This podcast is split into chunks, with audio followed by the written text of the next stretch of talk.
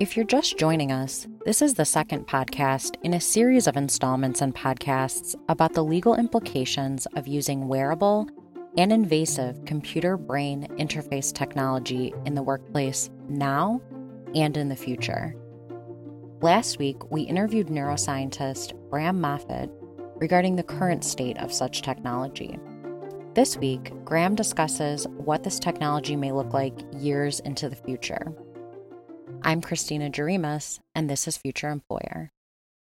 What can the current technology measure? I mean, can that technology actually record a person's thoughts, ideas, emotional reactions, and intentions?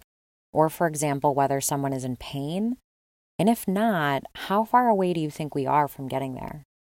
Yeah, there, there's a, there are a lot of different um, aspects to human perception and cognition and human psychology that some of which neurotechnology is better at, at measuring than others.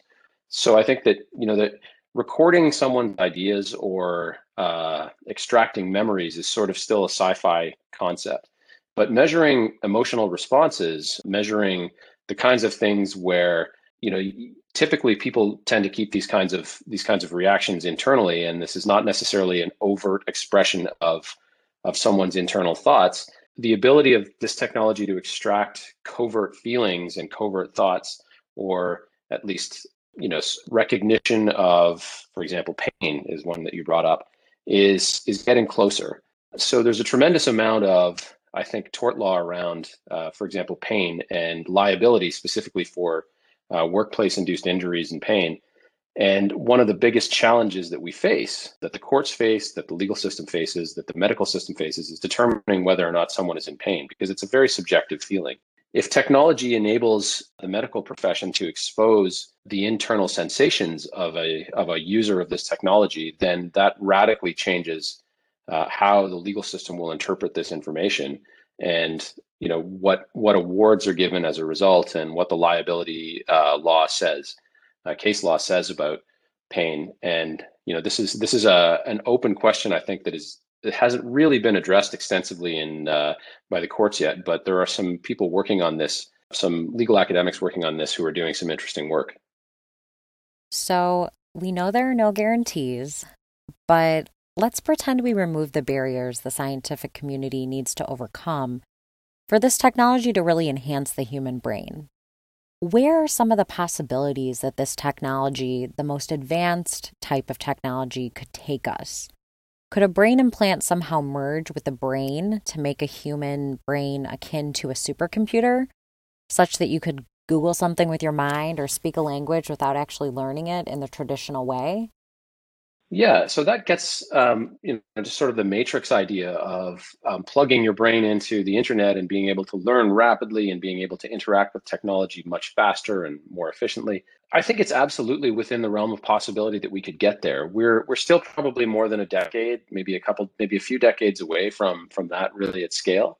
You know, we still have some understanding of the brain that is is to some extent lacking. I would say that there's a, there's still a lot that we need to understand about how the brain works, but the um, the constraints on the development of this technology really have been in the on the engineering side, and we're starting to see that that become unblocked with the the much more rapid allocation of resources into the neurotechnology sector. So th- this is where things get into um, a more speculative kind of uh, imagination of, of where the technology could go. Our brains are not static things. As we learn, as we interact with people, uh, our brains change and our personalities to a certain extent change. And this becomes a really important question is what does plugging our brain into technology to this extent change about the way that the brain itself works and that, that our personalities work? And and there's been some recent work and there was a new yorker article actually a couple weeks ago on how people with brain implants see their personalities change. So implanted brain stimulators for example for major depression or for parkinson's disease can alleviate symptoms and make people's lives better but at the same time, there's an enormous number of people with these implants. I think it's something north of 60% who change their job within something like a year of getting a brain implant. So something about having this technology change their perspective on the world changes a whole host of things in their in their life and their lifestyle and their desires to continue doing things the way that they did do uh, before they got the implant. So there are some really interesting questions about identity and personality that have yet to be answered about this.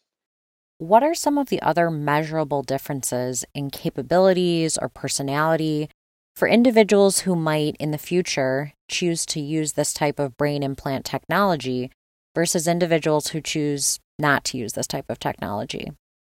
Yeah, so this is a very interesting question. If this technology finds its way, like so many other technologies, into work environments, does it give someone a competitive advantage relative to their peers? And does that drive adoption of the technology? This isn't a new question from the perspective of, of workplace applications of, say, for example, mind altering pharmaceuticals. And I think we can extend to, cert- to a certain extent the uh, logic and the and the the work that's been done there to brain technologies. So we've seen the adoption, I think, of cognition enhancers. For example, medications that have traditionally been used to treat things like attention deficit disorder being used by students to improve their performance and being used by workers to improve their workplace performance. And this is still very much a gray area. It's unclear to what extent the employer themselves should really concern themselves with what individual employees are doing of their own volition. And I think that will also be true of this technology, but we're already sort of grappling with that. What kinds of technologies, non implanted technologies, non neurotechnologies, are people already using to give themselves an advantage in a workplace environment or in an educational environment to give themselves a leg up. So there's always going to be this kind of technology arms race to improve human performance and improve workplace performance. And I think that you know neurotechnology potentially has the possibility of accelerating that. You know, if, if someone can add can add 10 or 20 equivalent of you know their IQ points through a technology, that's a pretty dramatic improvement. That's a uh, the kind of thing that that compounds itself in terms of performance. So you could see pretty significant gaps between top performers and median performers that really drives a, a, radical shift in the organization of, of the workplace itself. Talk to us a little bit about some of the concerns associated with this technology. If someone has a computer chip implanted into their brain, does this technology make an individual susceptible to brain hacking? What would that even look like? And would that be a real concern? Would we need antivirus brain software? Yes, absolutely. Any computer system that is that is accessible through an external network is susceptible to that kind of hacking. And so brain computer interfaces and implants are are no exception. You know, there it could very easily be the case that that someone's brain implant gets hacked. I know that for example, pacemakers are considered a hackable attack surface in computer security and medical device security. And the FDA has has led the way on security of medical devices. And you know, I think that there's generally a sort of a leadership from from American regulators in this globally uh, in security of these kinds of devices. But it's always going to be an arms race. The thing to really worry about is what we discussed a bit previously is the the notion that not necessarily intentionally hacking someone's brain, but just the changing of someone's behavior or personality through the stimuli that you input to them through their, their brains. And we don't even really have to go as far as neurotechnology to address this. You can see what's happened to people who uh, become addicted to social media or interacting with their mobile devices. And often we'll find you'll find that you know people become, in extreme cases, radicalized politically, uh, and their whole personalities change. Many uh, many of the listeners of the podcast, I'm sure, can imagine or can relate to this to the extent that this has happened politically through social media in the United States and around the world, where access to technology and what's being fed to us through technology radically changes the perspectives of some people and to a certain extent even changes their personalities. So it's really a question of informational inputs and how those informational inputs access the brain. Direct access to the brain has the potential to really exacerbate that and to potentially infringe the autonomy of the individual to an even greater extent than than some of the technologies that we face now. Going back to something you said earlier about this technology potentially being used in the same ways that certain pharmaceutical drugs are currently used to enhance performance, to increase IQ, or to increase intention. I can see how this would be quite attractive. So, when would you realistically estimate that this type of technology would become mainstream? Accessible to the general public?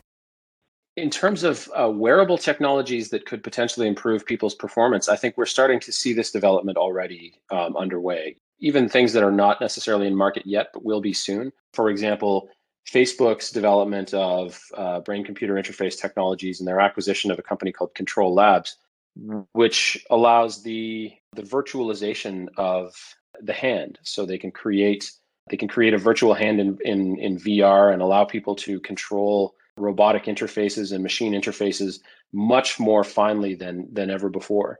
You can imagine this allowing people to do very fine motor and mechanical tasks from a great distance, which will enable people to do much more complex things with robots in environments like mining that are high risk from a remote distance, but also will potentially allow the development of more remote work in more complex and traditionally manual tasks or physical labor tasks. So you could see an acceleration of robotic and remote work far beyond what we had anticipated to this point. Instead of just being, uh, you know, remote work be- being a white collar thing, it could potentially even be a blue collar thing.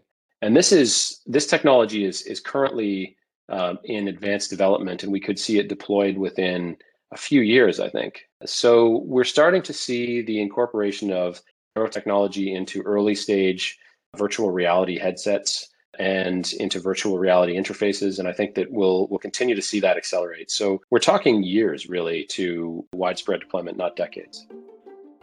Thanks for tuning in. If in the next 20 years, people are able to achieve superhuman cognition via computer brain implants, what happens when, for religious, social, or medical reasons, someone opts out of this technology?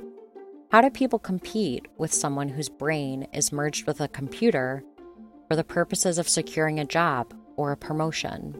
In our third and fourth podcast installments, Seyfarth Shaw attorneys Christina Medin and Krista Groff will talk with us about how federal statutes, such as the Americans with Disabilities Act and Title VII of the Civil Rights Act of 1964, may regulate this arena.